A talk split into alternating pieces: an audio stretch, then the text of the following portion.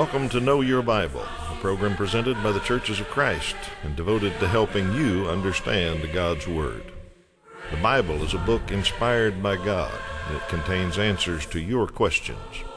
The Bible reveals Jesus and explains His sacrifice. It contains God's plan for the family and timeless principles of parenting. It also has the truth about life and death. The Bible contains great financial advice and also answers questions of morality. Join us as we look for answers to your questions and help you know your Bible. Good morning. Welcome to Know Your Bible. We're glad you're back today. We're going to try to answer as many of your questions as we can today, uh, and that's what we do on this program. If you're a first-time viewer, let me explain. Uh, we're here to help people understand their Bible, and so what we found was the easiest way to do that was just to ask people what they'd like to know about the Bible. Uh, instead of us deciding what you ought to know, we let you tell us what you'd want to know. So you, phone number, website on the screen at all times. Uh, you can call and one of our operators will write your question down for us, or you can log on and word it yourself, and we'll get that uh, as quickly as we can. And, uh, we're always a little bit behind because we get so many questions and we have to put closed captioning on and a few things, so we won't answer it today, but we'll get to it as quickly as we can. So any kind of question you have about directly about the Bible, or maybe something going on in your uh, home or household or work or current events or whatever that you wonder, what's the Bible principle on that? What's, uh, what's the Bible say about that moral topic that we're discussing in school right now? Uh, we'll try to find an answer for you. So uh, use the phone number, the website, get in touch with us. Tell us what you'd like us to talk about on Know Your Bible. Let me introduce my partner, Toby Levering. Good morning, Toby. Good morning, Steve. Glad you're here and studied up and ready to go. And we're going to open with a question for our viewers. They always get one to start. Uh, who was nicknamed a rock? There was somebody in the Bible that Jesus called the rock. And we're going to uh, give you an answer to that at the end of the program. See if you know that little bit of Bible trivia. And Toby drew the first question today, so get us started. And this one is a doozy. Okay. It is not an easy one. Okay. I want to be baptized, viewer says, but I'm afraid it would be a lie because I am living with a man I am not married to. I want to give my whole heart to Christ, but do I have to give up my relationship in order to be baptized? Well, I appreciate the spirit of the question. And uh, I will say you're definitely going to have to make some changes if you want to follow Jesus. That's not unlike when anyone decides to follow Jesus. Uh, Jesus is uh, a bit of a rabble-rouser. He, he likes to shake things up in our lives. So when you make Him Lord, He's not comfortable. I mean, He loves you just as you are, but He d- loves you too much to let you stay that way. And He wants things in your life that are going to bless you and help you in the long run. Uh, and when you're giving yourself to, to Christ, when you become a Christian, in fact, uh, when you look at the Bible, you know, someone should ask you at the point you want to be a Christian, do you believe that Jesus is Lord? And that word there means master, ruler, commander. In other words, you're saying, I lay down my will in exchange for what His will is. Now, on the matter of uh, living with someone and, and before you're married and having uh, relations with them, that, that you're someone that's not your husband, uh, that is very clear. Scripture says that we should flee from sexual immorality. All other sins a man commits are outside his body, but he who sins sexually sins against his own body. And of course, we understand that when we come to Christ, He gets all of it, body, heart, soul, and mind, not just one part. Jesus doesn't do compartmentalization very well. So coming to Christ uh, before you know being baptized, part of one thing that we talk about on this program is the idea of repentance. And repentance is a word we don't use a whole lot today, but that simply means a heart change. And how do we know a heart change happens? Well, we know a heart change happens when behavior changes. In other words, I have small children. Sometimes they'll say to me, I'm sorry, but then they'll keep doing the thing that they said they're sorry for. And sometimes they really sincerely mean it, and they want to change. And that's the idea of repentance, is when we feel truly sorry for the things which we've done in such a way that it affects us, uh, how we live. So if you're going to be baptized, you need to repent of sin. Uh, if you're living with someone, I would say you need to have a uh, separation or just Uh, maybe the minister who's baptizing you would be willing to perform a marriage ceremony, or uh, uh, so if you can't, you know, do that, go down to the courthouse or whatever. Um, but make that right, because God says the marriage bed should be pure. Uh, that that marriage between a man and a woman is where sexual relations are to take place. So I'm going to tell you, kindly, gently, firmly, if you want to become a Christian, uh, you got to take care of the the parts of your life that are not in Uh, accordance with the Scriptures and what Jesus' will is. Let's look at Second Corinthians chapter seven, verses ten and eleven. And Paul here is talking about godly sorrow. And he says this: godly sorrow brings repentance that leads to salvation and leaves no regret. But worldly sorrow brings death. And he goes on, to, he's talking to the church at Corinth, but I want to point this out. He says, see what this godly sorrow has produced in you. What earnestness, what eagerness to clear yourselves, what indignation, what alarm, what longing, what concern, what readiness to see justice done. You see what he's saying there? He said, I know that you were sorry. I knew that you had godly sorrow because you were ready to take some definitive action. Some things begin to change in your life. So I hope you'll consider that carefully as you consider being baptized.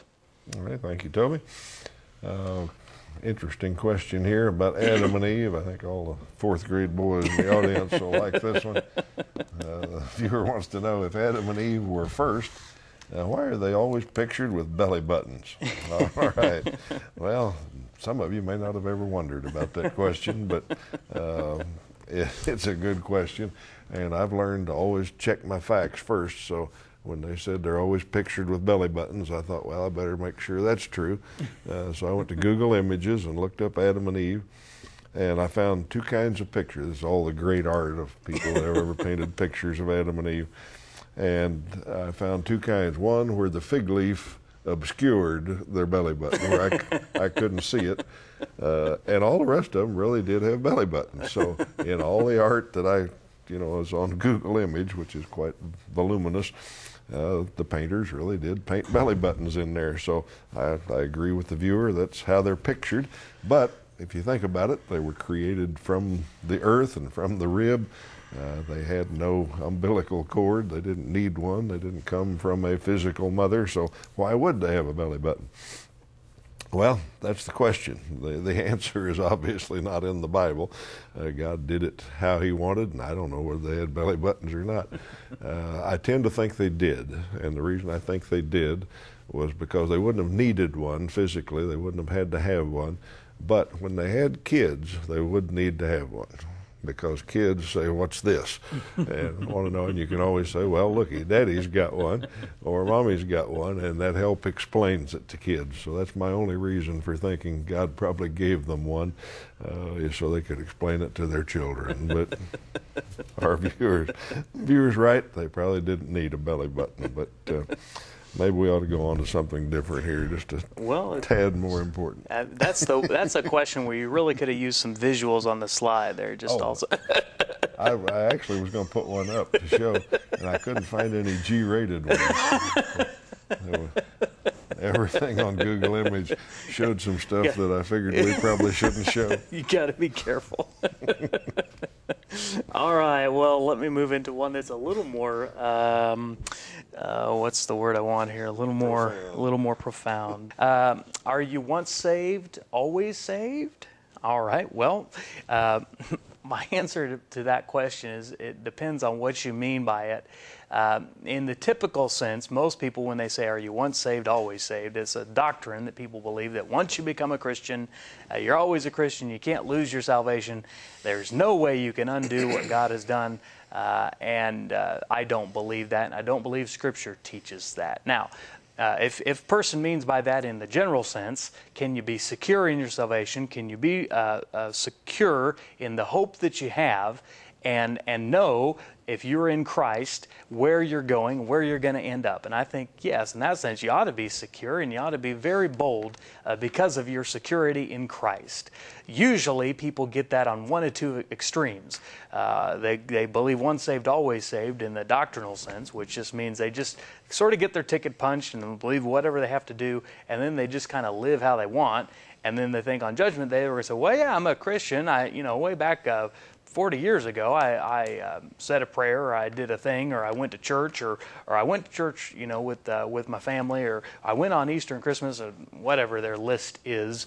Uh, and no, and the other extreme of that is uh, people who become Christians, and it seems like they never quite believe it. They're never quite sure of their salvation, and they're, you know, if you ask them if they're going to heaven, they always hope so, and they're they're always doubting and fearful and consumed with guilt and all of that. I don't think either of those two extremes is what God has called us to be. So, yes, we should be confident in Christ, but at the same time, we have to understand we got to be, be faithful to Him. Uh, scriptures are very clear that one can come to Christ and lose his or her salvation. Not that it's uh, taken away from them, but that they give it up, that they walk away, turn away from Christ. One of the saddest verses in the Bible is John six, verse sixty-six, which says, "At that time, many left, many turned away from Him and no longer followed Him." So there were people at one time, even in Jesus' day, that followed Jesus and then decided that His teachings were too hard, that He couldn't take it. And I think that still happens today.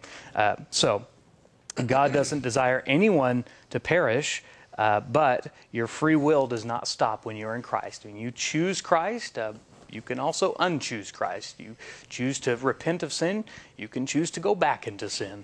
Uh, and so in that sense, uh, you can um, lose your salvation if you choose to give it up. Let me give you some Bible verses. Uh, not all of these are on the screen, so I'm just going to give those to you to look up. Uh, Galatians chapter five, verse four, Paul wrote, "You who are trying to be justified by law have been alienated from Christ. You have fallen away from grace." And he's saying, hey, here's people trying to earn their way to salvation. They've fallen away. They forgot what the whole point of it was all about. Second Peter chapter two, verse twenty says, "If they've escaped the corruption of the world by knowing our Lord and Savior Jesus Christ and are again entangled in it and overcome, they are worse off at the end than at the beginning." So he's saying, I mean, there were people back in Paul's day, clearly, or Peter's day, that were clearly choosing Christ and then going back to the ways of the world. And certainly they wouldn't uh, uh, remain in Christ if they choose to leave Him. Let me give you one verse. This is on your screen. First Corinthians chapter ten, verses eleven through thirteen. Paul writes, "These things happened to them as examples and were written down as warnings for us, on whom the culmination of the ages has come. So if you think you are standing firm, be careful that you don't fall. No temptation has overtaken you except what is common to mankind. God is faithful. He will not let you be tempted beyond what you can bear. But when you are tempted, He will also provide a way out so that you can endure it." Scripture is very clear that we've got to be diligent in our salvation and make choices every day to serve Christ and to live under His lordship. Thank you, Toby. Take just a moment to talk about a good way to study the Bible, and we uh, offer some Bible study materials that are a great way to get a foundation of understanding in the Bible. Uh, those materials will come to you free of charge in the mail, and you can complete them at your own speed and spend as much time or as little time as you want each day or week working on your uh, lessons and studying, spending time in the Bible. Hopefully it'll increase as you go along, and you'll get more familiar with your Bible, and you'll get where you have a regular habit of Bible study is another good thing that these do. Uh, you see the eight lessons on the screen now that are part of the first introductory course. Uh, just a good overall non-denominational look at the Bible. Starts with two very basic things, the Old Testament and the New Testament. Understanding those two big parts of your Bible, and a lot, to tell you the truth, a lot of the questions we get on Know Your Bible come because people don't know the difference between the Old Testament and the New Testament. So those two lessons are very important. Uh, will help you a great deal in understanding your Bible. So once you get through those eight, we've got some more advanced courses that uh, go much more in detail into certain books and certain topics. Uh, we got a lot of Bible study materials to help you keep studying the Bible for a long time. Uh, so give us a call or log on to the website number there. Uh, tell us you'd like that free course, and we'll get you one in the mail very quickly. Uh, I've had thousands of people to take us up on that free offer over the years and find out that they've learned a lot about the Bible. So give us a call or log on. All right, question about praying. Viewer wants to know, when praying, do you have to say your prayer out loud? Uh, do you have to put your hands together? Okay, they're asking about the mechanics of prayer, the position, uh, whether you say it out loud or silent or whatever. Uh, the Bible just doesn't give us instructions about that. There is one part where Jesus talks about how to pray, and I'm going to read that to kind of set the tone. It's in Matthew six six. And Jesus said, when you pray, don't be like the hypocrites. They love to pray standing in the synagogues and on the street corners to be seen by others. Truly, I tell you, they have received their reward in full. But when you pray, go into your room, close the door, pray to your Father who is unseen. Then your Father who sees what is done in secret will reward you. All right, some people think take that literally and say, well, you ought to pray in a closet. Uh, that's not what Jesus was saying. He said, when you pray, don't be like the hypocrites. The reason the hypocrites pray is to be seen by other men. They had certain hours of the day when they prayed. Uh, they would make sure they were right on the corner of Main Street and First Street uh, while everybody was watching at that hour, and they'd stop and say, oh my, it's time to pray, and they'd make a big deal out of it, and they'd pray out loud, and everybody would think, oh, how pious they are and all that. Jesus said, if that's what they want, they got their reward. Uh, but I'm not listening to them, basically, is what he said. Uh, he said, when you pray, uh, go somewhere secret. Go where people can't hear you and just talk to your Father. That's the basics. Now, in the Bible, we've got examples of people praying standing and prostrate and kneeling and uh, all kinds of different ways. So evidently position doesn't matter a whole lot. Uh, some pray with their hands raised, some don't. Uh, we've got all kinds of positions mentioned. Uh, depends on the situation. Uh, you're asked specifically about should your hands be together. I think that comes from when we're teaching little children to pray. Uh, that helps them focus. Uh, that keeps their hands still. Gives them something to do with them. Uh, we teach them to bow their heads and close their eyes so they're not thinking about everything else in the room. Uh, if they don't do that, they'll thank God for everything in the room. They'll, they'll look around and name every picture on the wall, probably. Uh, so those are just things we teach kids. But just keep going back to Jesus' point. It's not about anybody else seeing it. It's about you talking to the Father. So uh, the best illustration I ever found of that is, a, is an old prayer that I've read a couple of times. And uh, people always find it uh, humorous and in, informative, I think. And a lot of people have wanted copies in the past. These days, you can just Google your own copy. Uh, Google Cyrus Brown's prayer, and you'll find it on the internet. But let me read it to you. It's, I think it's interesting. Uh, the prayer of Cyrus Brown. The proper way for a man to pray, said Deacon Lemuel Keys, and the only proper attitude is down upon his knees. No, I should say the way to pray, said Reverend Doctor Wise, is standing straight with outstretched arms and rapt and upturned eyes. Oh, no, no, no, said Elder Slow. Such posture is too proud. A man should pray with eyes fast closed and head contritely bowed. It seems to me his hands should be austerely clasped in front, with both thumbs pointing toward the ground, said Reverend Doctor Blunt. Last year I fell in Hodgkin's well, head first, said Cyrus Brown, with both my heels a-sticking up and my head a-pinting down.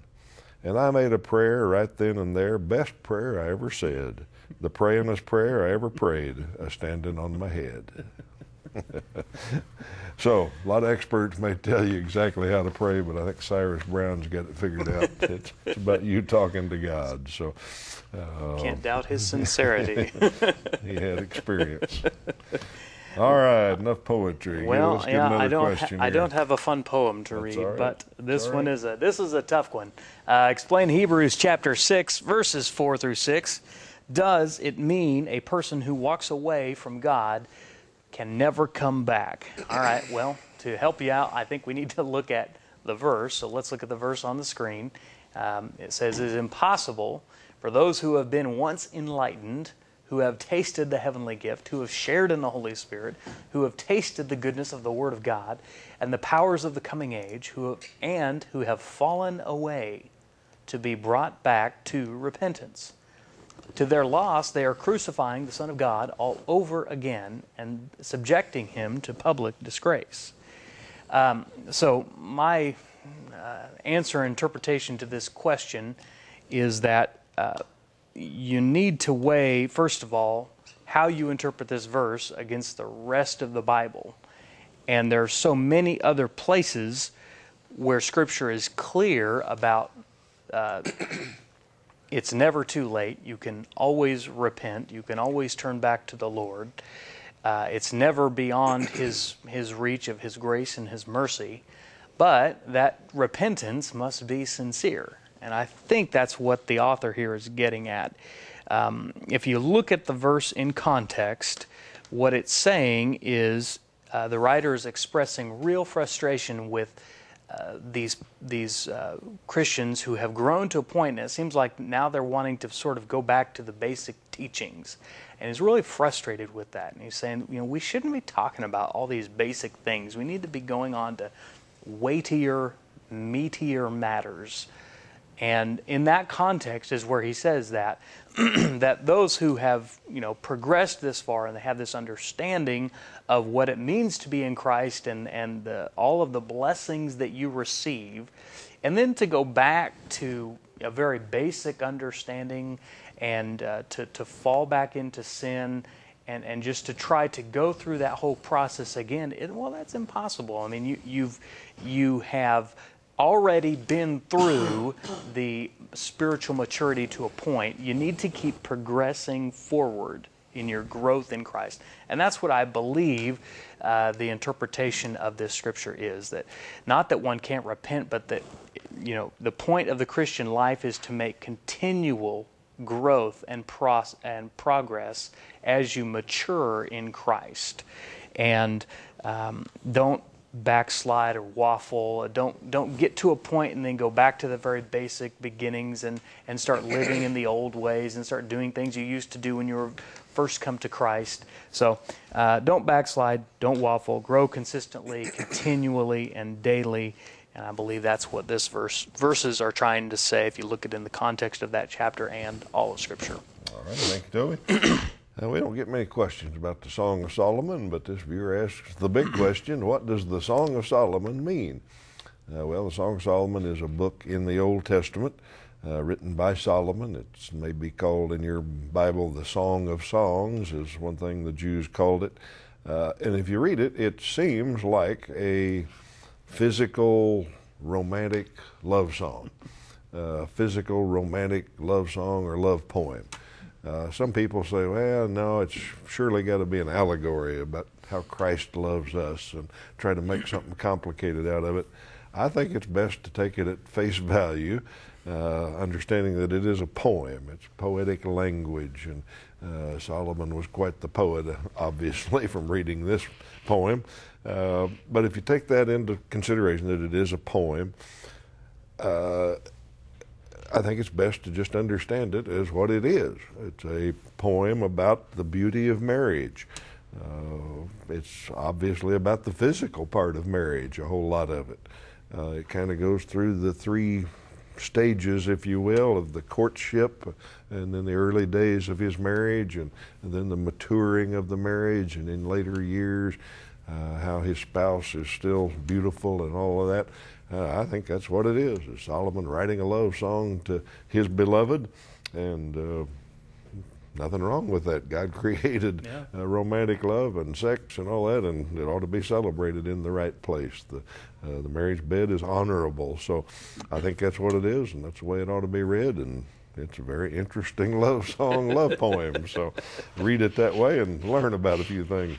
Yeah, you know, some people think, well, you know, God doesn't want us to enjoy life, but no, He created the, the marriage bed at, for the enjoyment of husband and wife in the right context is such a blessing, and uh, Christians shouldn't shy away from it. That's, uh, that's what Solomon said. That's what Solomon was.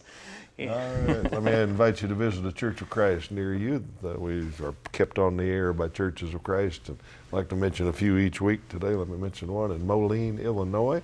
Uh, Moline is a group of folks up there in the Quad Cities that help keep us on the air, and we appreciate it. You can see the information there. They meet uh, together at ten thirty on Sunday morning for worship. Uh, a great group of folks, do a lot of good in the community. Uh, I know you'd uh, be warmly welcomed if you visited there. Uh, if you're looking for a church home, you'd find a group of people that uh, study and think about uh, the Bible a lot like we do here on Know Your Bible. So visit them, or anywhere in your community there may be a Church of Christ. Uh, let them know that you appreciate the program. All right, Toby, death question. Yes, a viewer asked the question, does it say anywhere in the Bible what death will feel like? Well, the answer to that is no, it does not say what death will feel like. Um, uh, there, in the uh, first century world, of course, they often kind of used the phrase gone asleep or fallen asleep to mean a person had died. Kind of like we say today, a person has gone on or they've passed away. Um, there's lots of expressions to kind of convey the idea that death has occurred. And um, I think the idea of falling asleep, of course, if you've ever been to a, a viewing at a funeral, you, you see the body there, and they just, it looks simply like they're asleep. I remember one of my very earliest memories of going to, I think, my great-grandmother's funeral, and that That was just, it looked, I was very young at the time and didn't understand. It just looked to me like she was simply sleeping.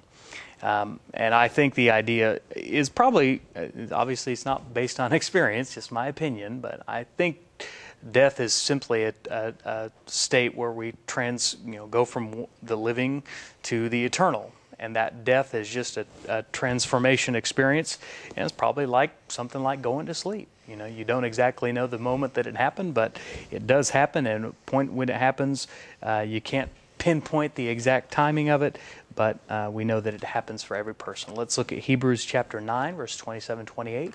Just as people are destined to die once, and after that to face judgment, so Christ was sacrificed once to take away the sins of many. And he will appear a second time, not to bear sin, but to bring salvation for those to those who are waiting for him. So, yep, it's going to happen. How it's going to feel like, or what it's going to feel like, the Bible doesn't say. Okay. One last question here. I think we have time for it. I know we have time for it. Mm. Viewer wants to know, are aliens coming to get us? And my answer is no. Uh, but someone from another world is coming to get us, uh, but that world is the spiritual world. Absolutely no mention in the Bible of other worlds or other creations or universes or anything. Earth seems to be it. That's what God created, and that's all he talks about. So I'm not worried at all about the aliens coming to get us, uh, but Jesus is coming back from a spiritual world. We ought to be ready for that. All right, trivia question. Who was nicknamed the Rock? Uh, Jesus gave Peter that, uh, actually gave Simon that nickname in John one forty-two. His real name was Simon Bar Jonah, son of Jonah. That just says his daddy was Jonah. And Jesus said, I'm going to call you Cephas, which means in the Aramaic, Peter, which is the rock. So we're glad you've been with us today. We're out of time for any more questions, but we'll come back next week and answer as many as we can. Till then, you have a great week.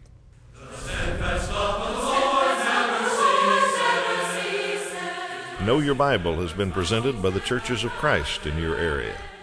Churches of Christ are non-denominational, and each congregation is an independent group of Christians seeking to do God's will. Our goal is simple New Testament Christianity. We follow the Bible as our only guide. Contact us with any questions, and we encourage you to visit a Church of Christ near you.